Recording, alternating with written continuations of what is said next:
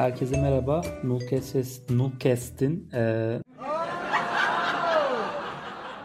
söylemedim buraları Null kesersin.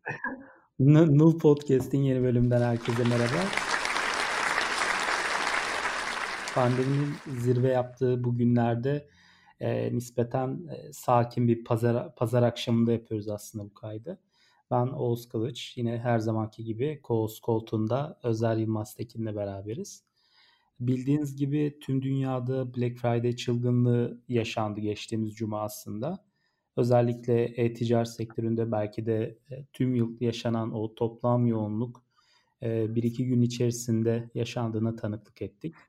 E, böyle bir ortamda biz yazılımcılar neler yapıyoruz, nasıl hazırlanıyoruz ve bu yoğun stresli dönemle nasıl başa çıkıyoruz? Biraz bunlardan aslında bahsedeceğiz. Ee, öncelikle ben Özer'e merhaba diyerek başlayayım. Özer nasılsın? Keyifler nasıl? Merhaba, daha iyiyim. Geçen haftaya nazaran daha sakin, stabil, hayata normal hayata dönmenin şeyini yaşıyorum.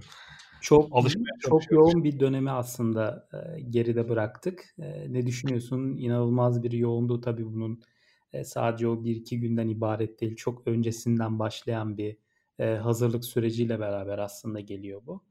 Genel olarak ne düşünüyorsun bu yaşadığımız yoğunlukla alakalı ve bu tüm dünyada yaşanan Black Friday çılgınlığıyla evet. alakalı ne düşünüyorsun? Yani şimdi marketing açısı bambaşka. Onu tabii business tarafı veya e, reklam konusunda uzman kişiler daha iyi izah ederler. Hani biz oralara girmeden daha çok e, işin teknik tarafından bahsedebiliriz. Çünkü çok ağır bir yük altına giriyoruz. E, burada benim ikinci şirketim bu arada farklı Black Friday böyle çok yoğun Black Friday kampanyasına girip aynı anda yani yüz binlerce kullanıcıya e, data serveden ikinci firma şu an çalıştığım Black Friday döneminde e, hepsinde de aynı yoğunluk var. Aynı e, heyecan, işte aynı bekleyiş. E, tabii bütün yıl boyunca çalışıyorsunuz. Belli bir dönemde zaten biliyorsun code freeze oluyor. Yani code freeze ne demektir? E, artık geliştirme süreci bırakılıyor. Yani kesinlikle yeni özellik ekleyemezsin sisteme. Bazıları çok önceden başlıyor bunu. Genellikle bir ay önceden başladır ama bütün şeylerde. Artık hiçbir kod çıkamazsınız canlıya testler vesaire zaten performans optimizasyonları 6 ay önceden başlıyor vesaire. Uzun süre hazırlanıyorsunuz. Normal e, sprint işleriniz devam ediyor. Bütün işler yine Black Friday'e hazırlık şeklinde ama o gün gelmeden tam şey yapamıyorsunuz böyle. O moda giremiyorsunuz. İstediğiniz kadar hazırlanın. Yani kampanya gelip böyle çatır çatır loglar düşmeye başlayınca anlık trafiği takip edince böyle binlerce kullanıcı aynı anda sepete yükleniyor falan. Sizin yazdığınız servisten mesela data çekiyor o anda ve bakıyorsun işte ne olacak kaldırabilecek mi yükü nerede patlıyor patlayan bir kod var mı anlık bekleyişler falan ya inanılmaz bir heyecan ya yani e-ticaret developerlığının zaten en önemli şey nasıl ki bir startup uygulamayı satışa çıktığı anda bir heyecanı vardır o işin. Bütün e, sene ona hazırlanır. O release'e hazırlanır, büyük release'e. E-ticaret şirketleri de Black Friday'e hazırlanır yani. Hı hı. Olayı budur aslında. O geçtiği zaman sanki bir yılbaşı gibi yeni bir yıla girmişiz gibi Hı-hı. bir e, yeni bir sezon başlar. Evet. Aslında tüm yıl o günü bekliyorsun. Ya tabii ki arada işte farklı kampanyalar oluyor. Onları atlatıyorsun. Daha önemli günlerde olabiliyor ama e, tüm aslında e-ticaret sektöründe biz e, Black Friday'i bekliyoruz. Black Friday'e hazırlık yapıyoruz ve o yıl yılın en önemli günü aslında bizim için o günü atlattıktan sonra gerçekten yazılımcılar üzerinde, sistemciler üzerinde, pazarlamacılar üzerinde yani e-ticaret sektöründe çalışan aslında e, bütün arkadaşlarımız da o stresin ve yoğunluğun e, bir anda ortadan kalktığını görebiliyoruz. Gerçekten o emeklerinize değdiğini e, görebiliyorsunuz. Ee, tabii sen aslında şundan da bahsettin. Ee, hani dedin işte sepete bir anda kullanıcılar geliyor işte anlık bir anda yükler oluyor. Tabii şeyden de bahsetmiştin aslında. Yani yaklaşık 6 ay öncesinden 7 ay öncesinden belki de hani yılın e, yarısından çoğunu aslında buna hazırlanarak geçiriyorsun. Bir yandan e, normal işlerini yapıyorsun, normal sprint işlerini yetiştirmeye çalışıyorsun ama bir yandan da aklın devamlı bu gelecek yükü tahmin etme ve bu yüke hazırlanma gibi aslında. Yani servislerin bu yükü kaldırabilecek mi? Uygulama bu yükü kaldırabilecek mi gibi aslında birçok katmanı tek tek gözden geçirmek gerekebiliyor. Tabii bunun da aslında en güzel hazırlık yolu yük testleri çok böyle düzenli bir şekilde çok önceden işte belli aralıklarla yük testleri yaparak aslında anlık yük altındaki problemleri tespit edip bu problemleri iyileştirmek için bazı geliştirmeler yapmak gerekebiliyor. Mesela bu... o şeyi soralım. Yük testi mi dedim mesela. Yük Hı-hı. testini saat kaçta yapıyoruz? Nasıl etkiliyor sistemi? Ne ne yapıyoruz? Evet. Neye bakıyoruz? Yük testinde. Tabii Ona test, yük testini gün içerisinde yapmıyorsun. Yük testini gece çok aslında trafiğin, e, kullanıcı trafiğinin aslında en düşük olduğu saat dilimini seçiyorsun ki gerçekten bir problem olduğu zaman e, gerçek kullanıcılar bundan minimum aslında etkilensin diye böyle bir şey yapılıyor. Genellikle e, çok geç saatlerde yapılıyor. Yani tam net bir saat aralığı vermek belki doğru olmaz ama e, her sitenin işte kullanıcı trafiğinin çok düşük olduğu bir saat aralığı vardır. Buna işte e, gerek işte e, access loglardan gerekse işte analytics üzerindeki bazı e, bilgilerden ulaşılabilir. E, ona göre aslında seçilen bir şey var. Genellikle gece yarısından sonra oluyor. Yani Türkiye'de de zaten internet alışverişi gece yarısından sonra olabildiğince düşmüş oluyor. E, Birçok e-ticaret şirketi de e, genellikle yük testlerini gece yarısından sonra yapıyordur diye tahmin ediyorum. Tabii yük testinde e, anlık olarak o servisin kaldırabileceği en yoğun trafiği veriyoruz aslında. Yaptığımız iş bu. Katlayarak ilerliyoruz. Evet. Bin, bin, yüz bin kullanıcı mesela simüle ederek diyelim ki sepete evet. ürün eklemeye çalışıyorsun. Hı Aslında Black Friday'de gel, gelen veya gelmesi öngörülen trafikten çok çok daha fazlasını test etme imkanı da olabiliyor bu zamanlarda. Ee, tabii önce bir limitini bulman gerekiyor. Hani bu benim elimdeki servis ne kadar kullanıcıyı kaldırabiliyor, anlık ne kadar isteğe yanıt verebiliyor ve ne kadar istekten sonra kırılmalar başlıyor, nerelerde problemler var. Bunların hepsini detaylı bir şekilde incelemek gerekiyor. Ama tabii ki yani bir yük testinin çok verimli olabilmesi için öncelikle o sistemi gerçekten adam akıllı monitör edebiliyor olmak gerekiyor. Ee, ki problem olduğunda nerelerde problem olduğunu düzgün bir şekilde görebilmek gerekiyor. Onun için öncesinde işte e, loglarda il, basılan loglarda iyileştirmeler yapılabiliyor. Monitoringle alakalı eksikler varsa e, farklı ölçülmesi gereken metrikler varsa onlarla alakalı geliştirmeler yapılıyor. Özel dashboardlar yeniden oluşturuluyor veya mevcut dashboardlar elden geçiriliyor ki e, gerçekten hani kör bir nokta olmasın ve hem Black Friday'de hem işte yük testlerinde o kırılgan noktaları çok daha iyi bir şekilde tespit edebilelim ama yük testleri gerçekten çok keyifli ya. Ben en azından çok keyif alıyorum yani kendi adıma. E, çünkü gecenin bir yarısı işte uyanıyorsun. E, genellikle işte e, takım arkadaşların katılıyor. Takım arkadaşların da uykulu oluyor e, bir ne yapıyorduk? E, goy goyu oluyor. Ondan sonra işte başlıyorsun. Sonra işler ciddileşmeye başlıyor. İşte e, kırılgan noktalarını görüyorsun. Biraz moralin bozulabiliyor. Ya işte o kadar uğraşmışsın işte o kadar kullanıcıda patlıyorsun örneğin ya da ne bileyim bir hata oluşuyor. Ee, ama genel olarak eğlenceli yani ofiste olduğumuz zamanlarda ben çok daha keyif alıyordum. Ee, özellikle işte yük testini ofiste yaptığımız e, şeylerde durumlarda sistem odasına kapanıp orada monitör etmek gerçekten çok daha keyifli oluyordu işte bir yandan kahve eşliğinde bir yandan e, arkadaşlarına sohbet ederek çok daha keyifli oluyordu. Ama işte bu pandeminin getirdiği de biraz sıkıntılardan dolayı tüm bu hazırlık sürecini aslında e, Zoom üzerinden geçiriyoruz ama bilmiyorum ben kendi adıma çok keyifliyim. Sen ne düşünüyorsun? Dinlemek isterim. yani gece kalkmak dışında çok bir sıkıntı yok. Ben de tabii böyle gece... Beni çok kez uyandırdığım olmuştur telefonda. Evet. Özel neredesin? Başlıyoruz biz diye. Ben uyuyakalıyorum ya bir de er, şey de var tam istediğim saatte de uyuyamamışım böyle. Yatmışım işte e tabi bir buçuk iki saat önce uyuyabilmişim. Gece 2'de e, uyanamıyorum alarmda telefon çalıyor zar zar zar zar acı acı bağırıyor telefon. Ben genellikle şey yapıyorum ya sadece sen değil işte başka uyanamayan arkadaşlar da oluyor.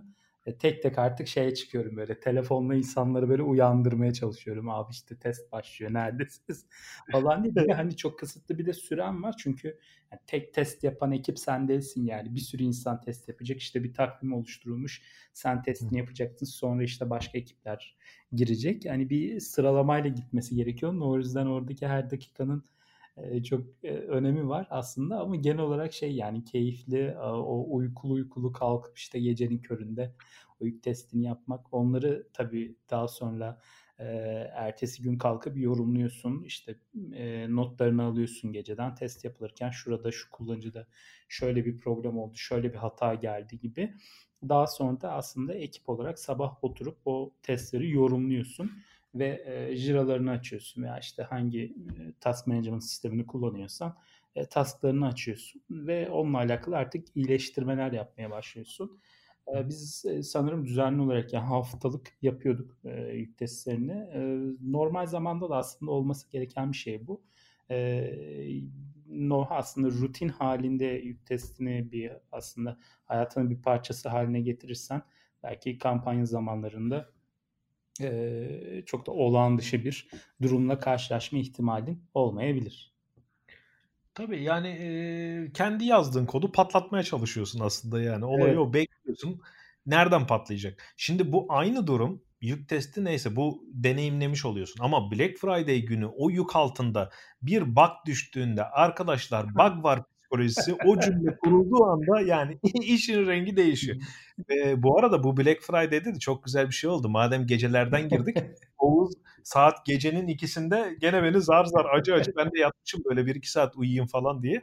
O bağıra bağıra telefon çalıyor. Baktım uyanmamışım ben de yani normalde. Normalde uyanırım uyanmamışım. Saat olmuş işte bir saat Oğuz aradıktan sonra geçmiş saat bir, bir, bir baktım Oğuz acı acı WhatsApp mesajları yazıyor. Neredesin? Kalk şey var sistemde şöyle şöyle bir sıkıntı var. Sabaha kadar çözmemiz lazım falan.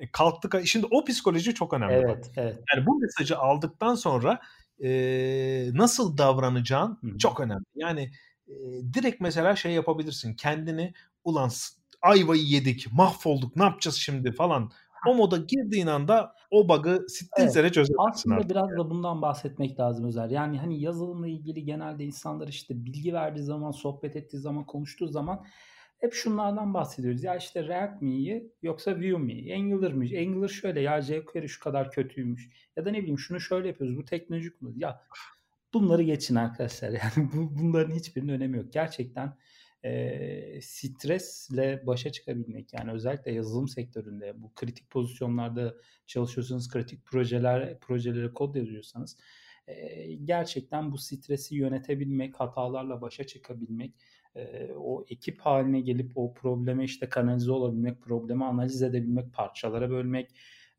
herkesin bir ucundan tutup o problemi nihayete erdirebilmesi, çözebilmesi gerçekten çok ya bambaşka bir konu.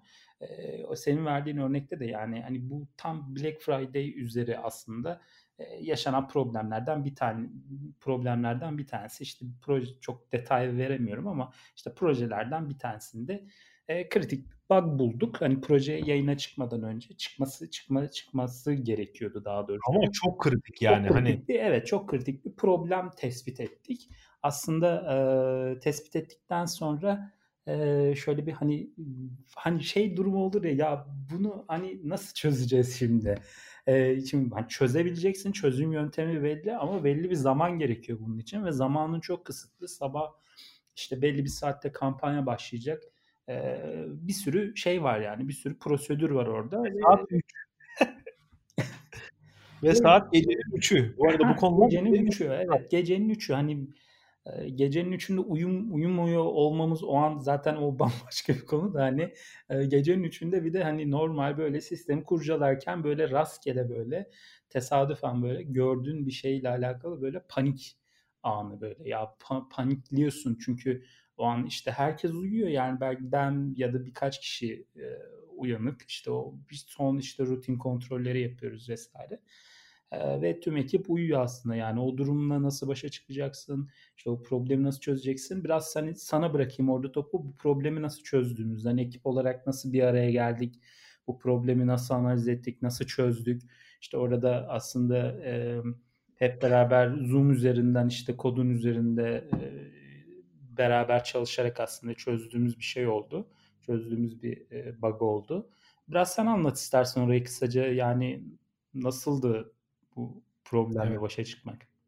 Yani şimdi e, ilk başta problemlere nasıl yaklaştığın önemli. Yani e, hangi mesleği yaparsak yapalım. Şimdi biz programlamayla uğraşıyoruz, programming yapıyoruz. E tabi Black Friday döneminde e, de bir kriz ortamı var. Bu kriz ortamında bir problemi çözmekten bahsediyoruz. Aynı şekilde yani bir e, doktorun ameliyatta davrandığı şey mesela bir soğukkanlılık veya farklı bir kriz ortamında e, bir sivil savunma ekibinin bir kriz ortamında bir şeye müdahale etmesi vesaire. Yani bir belli bir psikolojisi var. Bu işin bir e, background'u var yani psikolojik olarak. Dolayısıyla bir sakinliği korumadığın zaman kafanda bir plan, bir organizasyon yapmadığın müddetçe e, onun bir anlık paniği dahi bütün ekibi demoralize etmeye ve o anki e, işleri daha çıkmaza sürüklemeye neden olabiliyor. Yani biraz sakin olmak gerekiyor. Sonuçta şey var. O çözülecek. Zaten bir de şöyle düşünmek lazım. E, programlamacının yani programcının, yazılımcının zaten amacı bu. Yani varoluş sebebi bu. Problem çözmek. Yani olay kod yazmak, bir startupta bir şey üretmek falan bunlar güzel şeyler tabii ki ama yani e, sonunda bir problemi çözüyorsunuz günün sonunda. Değil mi? Bir hmm. algoritmalarla bir problem çözüyorsunuz. E, dolayısıyla da baga her an hazır olması gerekiyor zaten yazılımcının. Hmm. Yani sen bir plan yaparken dahi proje yönetiminde ne yapıyorsun? E, code freeze yapıyorsun belli bir dönem. Diyelim ki projenin satışı başlayacak. Bir ay öncesinden kodlamayı durduruyorsun. Sadece test ve bug çözmeye geçiyorsun mesela. E çünkü işin bir parçası bu çok önemli. Yani hata yönetimi, evet. e, hataları optimize etme. Bir Bunlar şey önemli. de çok önemli. Ee, yani bir hata çıktığı zaman örneğin işte o ekip içerisindeki e, bir geliştiricinin yazdığı koddan kaynaklı da olabilir. Burada aslında bu hatayı say yani tüm ekip olarak aslında sahiplenip e, ona ekip olarak yaklaşmak, o hata yapan kişiye işte e, karşı işte bir agresif tavır sergilemek vesaire de e, sergilememek de aslında çok önemli bir konu. Yani onu yaptın mı bitti zaten. O hiç ekibim yani diye zaman geriye sarıp artık şeyi düzeltemiyorsun. E, problemi düzeltemiyorsun. Dolayısıyla orada e, şey çok önemli aslında. Yani bu problemi çözmeye odaklanmak. Problemi çözdükten sonra bu işin aslında retrospektifini yapıp biz nerede problem yaptık? Bu hatadan ne öğrendik ve bu hatanın tekrar karşımıza çıkmaması için neler yapmamız lazım? Bununla alakalı aksiyon almak gerekiyor. Aksi takdirde o problemler tekrar tekrar karşımıza e, gelebilir. Orada ekip olmak, e, ekip ruhu da gerçekten önemli. O ben gerçekten yani e, son zamanlarda, yani son yıllarda aslında çalıştım en iyi ekipte çalışıyorum şu an. Hani onu da ifade etmem gerekiyor. Gerçekten tüm ekip arkadaşlarım e, böyle sabaha kadar böyle hepimiz şey yaptık. E, ter döktük. Çünkü bir gün sonrası artık Black Friday e, ve herhangi bir hatanın olmaması gerekiyor. Orada soğukkanlılığınızı koruyup problemleri çözmeniz e, gerekiyor. Oldukça önemli bir konuydu bu da bizim için. Gerçekten çok böyle stresli bir e, gece aslında yaşamıştık kendi adımıza. Zaten hani bir süre öncesine kadar yoğun bir stres, o stres seviyesi son güne kadar devamlı artıyor. Üzerinizdeki baskı artıyor. Çünkü aslında topun ucunda siz varsınız. Yani en son konunun kilitlendiği nokta aslında yazılımcı veya sistemci de olabilir burada. Bizim örneğimizde yazılımcı. E, stresle başa çıkmak o yüzden önemli bir konu ama biz yine hani gayet sakin şey bir şekilde sabaha kadar hani goy goyumuzu da yaparak böyle evet. sanki yani böyle bir problem yokmuş gibi. Evet öyle bir ortamda şimdi e, her ekibin içerisinde mutlaka senior'a çok şey düşer rol düşer. Yani bu sadece senior güzel kod yazma, güzel mimari tasarlama değil. Ekibin içerisinde bu tarz durumlarda mesela ilk önce senior'ların tavrına bakılır mesela. Yani junior elemanlar da bir şeyler çözmeye çalışabilir. Junior, junior daha çok panikliyor aslında yani o tecrübesinden işte dolayı daha çok panikliyor. Ya genel olarak öyle. Ya ne yapacağız nasıl ama e, daha tecrübeli bir, birileri ya bu problemle daha çok karşılaşmış. Daha ya benim başıma çok geldi açıkçası. Ben farklı firmalarda çalışırken de gecenin 11'inde telefonum çalıp ofise geri çağrıldığım oldu, yani. Hani kritik ortamlarda kod yazdığım için başıma geldi. Yani dolayısıyla bir şekilde çözülüyor. Ama tabii e, bu konuyla ilk defa karşılaşmış biri çok şey yapabiliyor. Yani ne yapacağız? Nereden başlayacağız? Yani bir problem çözme paterni var, deseni var. Mesela belki biraz ondan bahsetmek lazım. İlk önce aşama aşama problemin gerçekten ne olduğunu tespit etmek. En uzun süren şey bu. En çok odaklanması gereken şey bu oluyor. Yani problem bu bu önce problemi tespit ediyorsun problemin gerçekten o olduğunu emin olmak için onun birkaç varyasyonunu deniyorsun. Problemin o olduğundan emin olunca artık ortaya teoriler atmaya başlıyorsun. Ben bunu nasıl çözebilirim? Hı hı. Şu şekilde çözebiliriz. Böyle yapalım, şunu yapalım. Onu test ediyorsunuz. Küçük bir parça kod yazıp mesela test ediyorsunuz bir yerde. Sonra entegre etmeye başlıyorsunuz. Uzun sürüyor. Evet ama kafa göz giremezsiniz mesela. Böyle bir dünya yok. Ya ben böyle olduğunu düşünüyorum deyip gidip oraya kod yazmaya başladığında direkt mesela yapay çok yanlış bir varsayım üzerine yanlış bir e, desen kurguluyor da olabilirsin ve bu o bug'ı daha da e, problemli bir hale getirebilir. O an çözersin, ertesi gün daha büyük bir problemle ortaya çıkar. Yani dolayısıyla problemin ne olduğunu, nasıl çözüldüğünü ve e, hangi aşamalardan geçtiğini izah edebiliyor da olman gerekiyor. İşte bu noktada ekibin birbiriyle dayanışması çok önemli. Çünkü orada şey geliyor. Bak yanlış yapıyorsun diyor mesela. Biri çıkıyor. O kritik ortamda sen tam ucuna gelmişsin. Bak yanlış yapıyorsun. Bu böyle olmaması gerekiyor.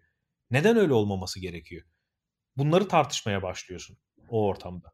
Yani evet. gerekir kodu geri alıyorsun, hı hı. yeniden yazıyorsun. Ekranı başkasına devrediyorsun. Mesela uzaktan pair yaparken o devam ediyor. Kod yazmaya yani bunlar ekip, ekip ya işin sonunda e, en önemli nokta dönüyor dolaşıyor ekip çalı ekip dayanışmasına Doğru geliyor. insanları aslında bir araya getirmekten ibaret. Bu tarz problemli ve sıkıntılı ortamlarla başa çıkabilmek, bu problemleri aslında en az hasarla atlatabilmenin en kolay yolu, en güzel yolu doğru insanlardan oluşan bir ekip oluşturmak ve bu ekibi gerçekten bir arada ortak bir hedefe koşmaya inandırmaktan geçiyor. Biz aslında hani problemin yaşandığı noktada problemi çözmeye çalışırken oradaki ifadeni ben biraz cımbızla çekeyim. testini yazmak gerçekten önemli. Bizim de aslında ilk yaptığımız şey buydu. Testlerini yazdık önce. Daha sonra kodunu yazmaya başladık. Testleri e, fail etti. Testleri pes ede ede biz aslında problemin çözümüne nihayetinde ulaşmış olduk ve o problemle aslında bir daha hiçbir zaman karşılaşmamayı e, umduğumuz bir nokta. Çünkü işte tüm gerekli testlerini yazdık, tüm case'leri cover ettik e, ve günün sonunda bunu bu şekilde production'a aldık. E, hatta seninle Black Friday'den aslında birkaç gün öncesinde de uğraştığımız yine enteresan problemlerden bir tanesi vardı yük altında tespit ettiğimiz. Orada da yine benzer bir şekilde e, kodu refaktör etmemiz gerekiyordu ve aslında yine kritik servislerden bir tanesiydi ve evet. e, kodu refaktör edebilmemizin aslında ve o problemi e, Black Friday'den birkaç gün öncesinde aslında tamamen böyle karşımıza bir daha çıkmayacak şekilde belki çözebilmemizin nedenlerinden bir tanesi de gerçekten o servisin test coverage'ının %100'e yakın gerçekten e, zamanında çok güzel bir şekilde yazılmış olması, yazmış olmamızdan ve test kültürünü ekip içerisinde benimsemiş olmamızdan kaynaklanıyor. Çünkü kodun bir yerini düzelttiğimizde testler patlatıyor. Ha, e, tamam hani bir yerde yanlış yapmışız onu görebiliyorsunuz. Aksi takdirde kodu refaktör etmek çok mümkün değil. Yani test olmayan bir projede e, o problemi çözmeye çalışırken beraberinde 5-6 tane daha farklı probleme yol açabiliyorsunuz. O yüzden test gerçekten e, testin hani gerçekten böyle e, hayatınızı kurtardığı noktalardan bir tanesi nedir derseniz bizim için aslında Black Friday'den bir gün önceki aslında o gece yaşadığımız problemi ürettiğimiz çözümlerdi. Yani kodu çok rahat bir şekilde refaktör edebildik. Rahat bir şekilde bug'ımızı çözebildik ve üzerine tekrardan daha sağlam test case'leri ekleyerek e, daha aslında problemi minimize etmiş olduk bir daha karşımıza çıkmasını. E, umuyoruz böylece.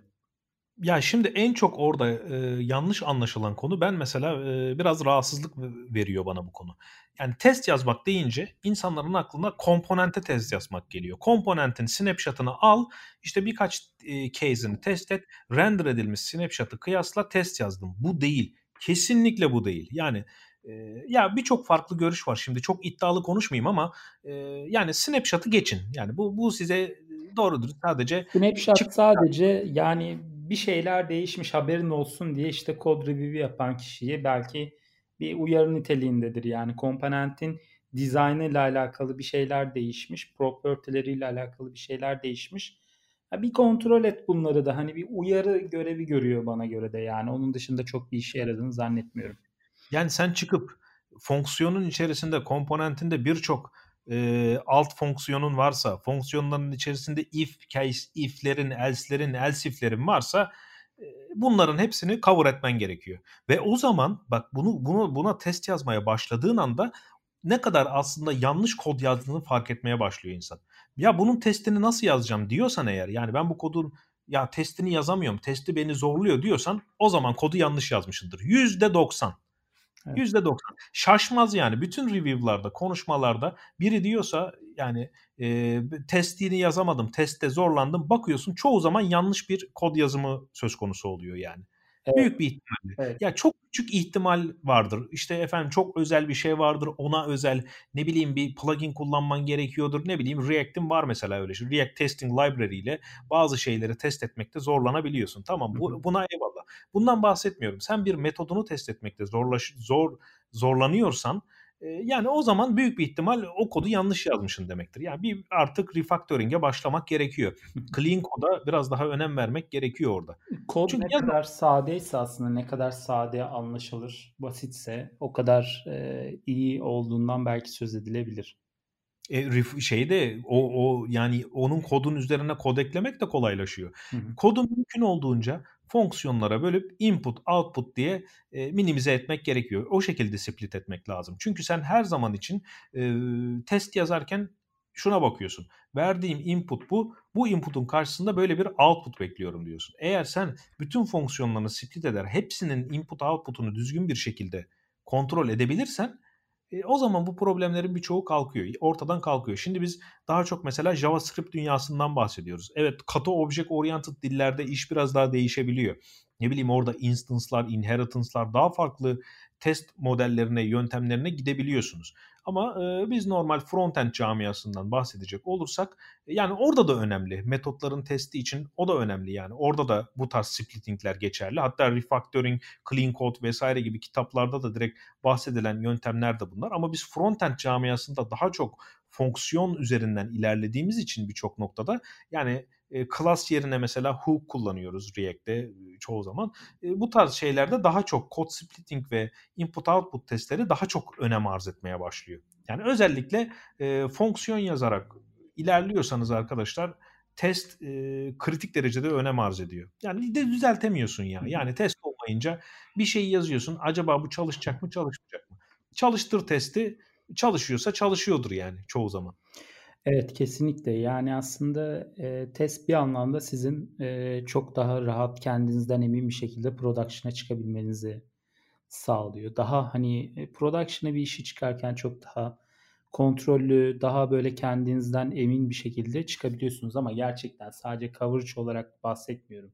Yani coverage tabii ki bir gösterge ama, eee, anlamlı testler yazabiliyor olmak, eee, gerçekten çok önemli yani. Bir işin sadece e, success olduğu senaryoları test etmek değil aynı zamanda fail olduğu senaryoları da test etmek gerekebilir. O yüzden test üzerinde bence e, tüm aslında frontend e, engineer'ların biraz daha e, geri planda bıraktığı konulardan bir tanesi belki test konusu. E, bunun üzerine e, gitmelerinde fayda var. Test konusu tek başına e, sadece e, ya verdiğiniz input'un işte çıktısıyla sağlaması olarak düşünmeyin senin de dediğin gibi aslında kod daha iyi kod yazabilmeye iten bir e, itici güç aslında bizim için.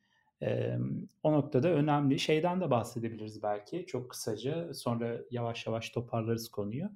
E, bu tarz aslında durumlarda işte çok yük altında çalıştığınız sistemler tasarlıyorsanız bu ön yüz developerlar için de geçerli. Çünkü artık günümüzdeki front-end engineer kavramı biz her podcast'te böyle üstüne basa basa aslında artık söylüyoruz. Değişti yani eskiden bizim HTML, CSS ve JavaScript'te işte kullanıcı interaksiyonları yapan web siteleri tasarlayan aslında kullanıcılar e, kullanıcılara yönelik işte arayüzler hazırlayan geliştirici tanımı değişti artık. Yani işin daha derinlemesine hakim olması gereken ve ön yüze biraz daha mühendislik pratikleriyle çözümler üretmesi gereken kişiler haline geldik. Biraz daha e, full stack gibi bir kapsam altında toplayabiliriz ama tam olarak belki full stack e, şeyine girmeyebilir, kapsamına girmeyebilir ama nihayetinde e, bilmemiz gereken, daha deşmemiz gereken konular artmaya başladı. Örneğin böyle bir sistemde yani yük aldığınız bir sistemde e, daha işin derinlerini bilmeniz gerekiyor. Üzerinde uğraştığınız dilin yapılarına, yapısına, e, tip sistemine veya işte e, çalıştığı environment üzerinde nasıl reaksiyon gösterdiğini, hangi aşamalardan geçtiğini, işte memorisine, heap'ine, event loop mekanizmasına, o JavaScript'in aslında genel çalışma pratiklerine belki çok daha derinlemesine hakim olmak gerekebiliyor. Çünkü bizim yine bu Black Friday kapsamında uğraştığımız bir sürü konu vardı. Bu konulardan e, başlıcaları zaten işte garbage collection aktiviteleriyle ilgili işte oradaki garbage collection pause sürelerini iyileştirmekle ilgili e, veya işte e, memory leak olan durumlarla durumları tespit etmek gibi çok aslında JavaScript'te Node.js dünyasında baş belası konulardan bir tanesi memory leak konusu. E, yani böyle bir şeyin varlığından haberdar değilseniz varlığından haberdar olmadığınız bir şey çözmeniz de çok mümkün değil. Ondan sonra suçu e, çok rahatlıkla başkaları işte Node.js'e atabilir, JavaScript'e atabilir. İşte Node.js kötü, JavaScript kötü vesaire diyebilir. E, aslında orada biraz daha yine geliştiricilere e, kalmış konulardan bir tanesi bu. Daha derinlere inmek e, her zaman daha e, şeydir, sizin için avantajdır. Yani gerçekten bir seniorlık düzeyi belki böyle püf noktalarda yatıyor. Çünkü e, günümüzde baktığımız zaman herkes e, React'le uğraşıyor, Vue'la uğraşıyor popüler kütüphanelerle çok rahat e, güzel uygulamalar yapabiliyorlar ama e, veya işte Next.js kullanıyoruz biz işte server-side rendering'i e, yapıyoruz. O hayat çok güzel veya işte Twitter'da görüyoruz işte Next.js'te şöyle bir web sitesi yaptım veya işte şey kullandım e, neydi o saçma bir CSS e, sistemi vardı tam e, adı da aklımda değil. İşte şununla şununla kullandım 100 aldım Lighthouse'dan böyle o hayat süper gibi şeyler göre, görebiliyoruz, paylaşımlar görebiliyoruz. Bunların hepsi e, böyle yük altında, böyle büyük sistemlerde çok da işe yaramadığını rahatlıkla söyleyebilirim yani. Orada daha derinlere odaklanabiliyor olmanız ve bazı şey bazı problemleri o kütüphanelerin etrafından dolanarak kendi çözümlerinizi üretebiliyor olmanız gerekiyor. Biz benzer problemler seninle çok karşılaştık. Next.js'le alakalı bazı şeyler vardı. Onları e, cover edebilmenin yolu kendi çözümlerini de üretebiliyor olmandan geçiyor aslında. Yani kendi çözümünü nasıl üreteceğini bilmiyorsan e, o kütüphanenin çerçevesi içerisinde sıkışıp kalıyorsun. E, o yüzden o derinlere inmek e, yine tekrar vurgusunu yapalım arkadaşlar. Yani derine inmek, e, konuya daha derinlemesine hakim olmak teorik olarak, pratik olarak gerçekten sizi belki senior yapan konulardan bir tanesi veya senior olma yolunda önemli bir şey olabilir sizin için. Yani Türkiye'de durum biraz Türkiye'de bir durum biraz farklı. Yani Türkiye'deki şöyle bir gerçek var ne yazık ki. Dünyada senior denince algılanan şey tek. Ama ben nedense Türkiye'deki gözlemlerimde senior denince beklenti e, beklenti öyle olsa dahi e, yani seniorlık kavramı üzerine biraz tartışmalı Türkiye'de. Onu söyleyeyim ben. Yani senior'ım e, neyse çok şeye girmeyeyim de ama e, seniorlık konusu e, Türkiye'de dünyada anlaşıldığı gibi pek anlaşılmıyor. Şimdi siz Next.js yazıyorum diyorsanız o zaman bu ne demektir biliyor musunuz? Ben backend yazıyorum demektir. Ve o noktada request response mekanizmasındaki bütün o problemleri çözebilecek kapasiteye haiz olmanız gerekiyor. Bunu da yani network bilmeden backend bilmeden ya backend bilmeden yapabilmek mümkün değil. Yani sen bir static serving'de problem yaşadığında onu nasıl mesela nasıl çözmeyi planlıyorsun? Dynamic routing yapacaksın. Nasıl çözebilirsin bunu? Diyelim ki kullandığın framework e, sana bu ihtiyaçlarını tam karşılayamıyor. Az önce dediğin gibi etrafından dolanacaksın. Yani bunun etrafından dolanabilmek için backend kodu yazabiliyor olmak lazım. Yani artık o iş frontendlikten çıkıyor. Mesela sen az önce dedin e, event loop. Yani bu konu çok önemsenmeyen bir konudur. Baktığında teorik olarak e, birçok yerde mülakatta özellikle yurt dışında çok sağlam sorular sorarlar bu konuda. Ama Türkiye'de çok ciddiye alınmaz. Yani bir dünyada da birçok yerde çok ciddiye alınmıyor. Laf olsun diye soruluyor. Ama sen backend yaza, yazmaya başladığın zaman, Node.js yazmaya başladığın zaman direkt grafiklerde old space, new space diye bir şey görüyorsun. Garbage collection'lar görüyorsun. Senin yazdığın kod garbage collection tarafından örneğin yani şöyle düşünelim ya 40 megabayt senin şeyin var. Heap size'ın var. Bu heap size şiştiğinde uygulama her heap size arttığında yavaşlamaya başlayacaktır. Response time'ların yavaşlayacaktır. Bu her şeye etki edecektir. CPU'ya etki eder bilmem ne. Ne yapacaksın? Bu durumda senin oturup heap size'ı optimize etmen gerekiyor. Nasıl optimize edersin? E garbage collection'ı bilmezsen edemezsin. New in, instance yarattığın instance'ların nasıl bir e, probleme yol açtığını bilmeden veya closure'ları doğru kullanmadan mesela e, yapamazsın bunu ya. Mümkün değil. O closure'lar tekrar tekrar backpacking olacak. Tekrar tekrar her e, garbage collector sildiğinde mesela belli bir şeyi kalan referansları fonksiyon öldüğünde ölmeyen şeyler var işte. Tanımlamalar Tabii yani bir bakıyorsun 20 megabayt silinmiş 10 megabayt kalmış şeyde garbage collection silmiş 10 megabayt kalmış. Ya bu 10 megabayt ne kalabilir ya referans? Ne yaptın yani? Hani bir bakmak lazım orada bir ve bu 10 megabayt kullanıcı hacmine göre megabayt gibi düşünmeyin. Bu bir oran. Yani 4000 kullanıcıda atıyorum. Bu oluyor sana 60 megabayt mesela. Hı hı. Artıyor bunlar. Kullanıcıya göre artan şey oranlar. Günün sonunda ne yapacaksın? Sürekli RAM takviyesi mi yapacaksın sisteme yani? Scale olmakta problem yaşamaya başlıyorsun bu sefer. Ondan Sen sonra ne oluyor? Sistemi derinlemesine bilmediğin için böyle bir problemle karşılaşıyor çalıştığın şirket. En azından şu var. O an için bilmiyorsan dahi eğer Next.js yazıyorsan veya full stack JavaScript dünyasına giriyorsak bu problemleri de göğüslemeyi bir vazife olarak bilmek gerekiyor. Ha şöyle de bir durum var.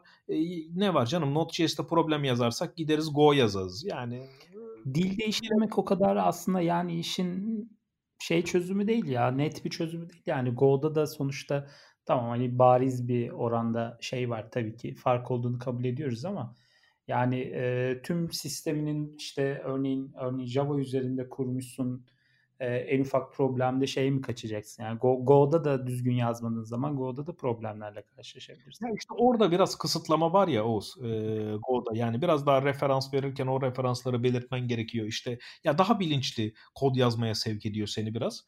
E, ondan dolayı isteniyor ama yani e, ilk fırsattaki bu kaçış çok doğru değil yani. Bir, bir yerde problem yaşadık hadi başka bir şeye geçelim. E, yani bir de o kadar esnek hareket edemeyebiliyorsun. Yani büyük sistemlerde ha deyince bir şeyi değiştirmek o kadar kolay değil. Yani emek ve şey gerekiyor. Epey bir vakit gerekiyor böyle durumlarda. Bir de öyle bir vakti vermez ki ya hiçbir business vermez yani. O kadar para basmış mesela bir yıllık ne bileyim bir yazılımın mesela maliyeti belki 1 milyon. E şimdi sen bir yıl uğraş o kadar para harca ondan sonra da ki ben bunu değiştirmek istiyorum. Yani ne, ne bu, bu ne şey ya rahatlık yani. Hani insan böyle nedir yani sebep ne? Neden o parayı bir daha biz bayalım yani? Hani neden ya bir daha Önce şeyden emin olmak gerekiyor. Hani konuyu biraz toparlayalım. Vaktimiz de e, artık bayağı doldu. E, yani aslında kullandığınız teknolojiyi çok iyi bilmek gerekiyor. Yani sadece hazır bir kütüphaneyi e, kullanmak değil. E, Next.js kullanıyorsan Next.js ne yapıyor onu bir bilmen gerekiyor öncelikle e, React kullanıyorsundur. React'in neler yaptığını, arkada e, nasıl çalıştığını bilmek gerekiyor. Yani bilinçli kullanmak gerekiyor bu tarz teknolojileri. Yoksa e, işte insanların sosyal medyada paylaştığı gibi işte Next.js şöyle, işte Vue şöyle, React şöyle bunları aldım, birleştirdim. Lighthouse'dan 100 aldım. Ya öyle bir dünya yok tamam mı? Hani sen Lighthouse'dan 100 alıyorsun da boş bir HTML koysan zaten 100 alır mısın emin değilim. Muhtemelen alamazsın herhalde. Hiç denemedim ama yani biraz bana şey geliyor, popülizm geliyor artık böyle konular. Ee, gerçekten o business case'e uygun web siteleri yapmaya çalışıyorsun. Ee, öyle bir dünyada e, böyle Lighthouse'dan işte 100 almak falan böyle çok şey değil yani. Çok gerçekçi şeyler değil. O yüzden bazı hevesli e, genç arkadaşlarım böyle e, paylaşımlarını biraz böyle e, hafif gülerek şey yapıyorum, takip ediyorum ben de. E, yani bugün aç, açıp baktığın zaman e, Google'ın kendi arama sayfası bile yüz almıyorken e, bu kadar böyle e, ya sana bir yoldur. Hani Lighthouse üzerinden konuş çok hani konuşmak istemiyorum ama e, sana güzel bir şey çiziyor, yol çiziyor. On, onda hemfikiriz yani seni daha iyi e, işler yapmaya, daha sistemini daha optimize etmeye itiyor. O konuda hemfikiriz ama hani işte 100 gibi rakamlar bence çok şey e, iddialı rakamlar. E, öyle bir şey için tüm her şeyi belki kendin yazıyor olman gerekiyor olabilir. Çünkü orada kullandığın teknolojilerin de aslında biraz e, kısıtlamasına maruz kalıyorsun. Yani o çerçeve içerisinde biraz daha geliştirme yapıyorsun. E, genel olarak böyle toplayabiliriz bence. Yani bu kampanya zamanları işte yoğun trafikler vesaire her ne kadar stresli olsa da bence çok eğlenceli. Yani ben kendi adıma çok keyif alıyorum böyle. Şimdi bir sonraki Black Friday'i böyle iple çekiyorum aslında şu an ve bir sonraki Black Friday'e daha iyi hazırlanmak için neler yapabiliriz? Onunla alakalı da bir sürü aslında kafamda şey var. E, teori var. Şöyle mi yapsak, böyle mi yapsak gibi. E, eğlenceli zamanlar. Bence çok tecrübe de kazanmak için e, epey önemli bir konu. E, sistemi nasıl monitör edeceğinize, metriklerinizi nasıl okuyacağınıza, nasıl yorumlayacağınıza ve sistemdeki işte kırılgan noktaları e, tespit etmenize ve onlara uygun çözümler üretmeniz açısından oldukça önemli yani çok e, güzel tecrübe e, kazandığımız bir dönem oluyor. Özer senin eklemek istediğin bir şey varsa son cümleni alayım. Yoktur abi yok. Yine keyifli bir konu oldu. Mümkün olduğunca e, aklımıza gelenleri konuşmaya çalıştık ama eminim sektörde çalışan farklı developerların söyleyemediği ve bizim de söylememizi istediği birçok şey vardır ve biz sığdıramamışızdır. Aklımıza gelmemiştir veya o arkadaşlara da selam olsun buradan. ya biz aslında biraz daha yani e, çok fazla konuşulmayan konuları kendi tecrübe ettiğimiz konuları da biraz anlatmaya çalışıyoruz. Çünkü dediğim gibi yani işte React'te şunu şöyle yapıyoruz. Ha, tamam çok güzel alkış bravo yani e, güzel ama biraz da işin böyle bu noktalarını da anlatmak lazım. Buralara kimse değinmediği zaman buralar eksik kalıyor. Bir e, genç arkadaşlar özellikle yani bu tarz ortamlara girdikleri zaman bu tarz sistemlerin içerisine girip aktif kod yazmaya başladıkları zaman e, karşılaştıkları bir sürü problem var ve bunlar gerçekten acı tecrübeler olabiliyor. Biz o yüzden kendi tecrübe ettiğimiz bu konuları e, tabii ki çok da detayı detaylarına giremiyoruz işte bazı nedenlerden dolayı yani çok e, etik olmadığı için belki de e, ama e, olabildiğince anlatmaya çalışıyoruz sizlere bunları. Aynen. Evet, tamam. O zaman kapatabiliriz. Herkesi dinlediği için, dinlediğiniz için çok teşekkür ederiz. Bir sonraki bölümde biraz daha sakin ve daha aslında yorgunluğumuzu attığımız bir günde belki bir mola arasında kahve içerken yine tekrar bir sohbet yapabiliriz diye düşünüyorum. Evet, kesinlikle. Görüşmek üzere. Kendinize iyi bakın.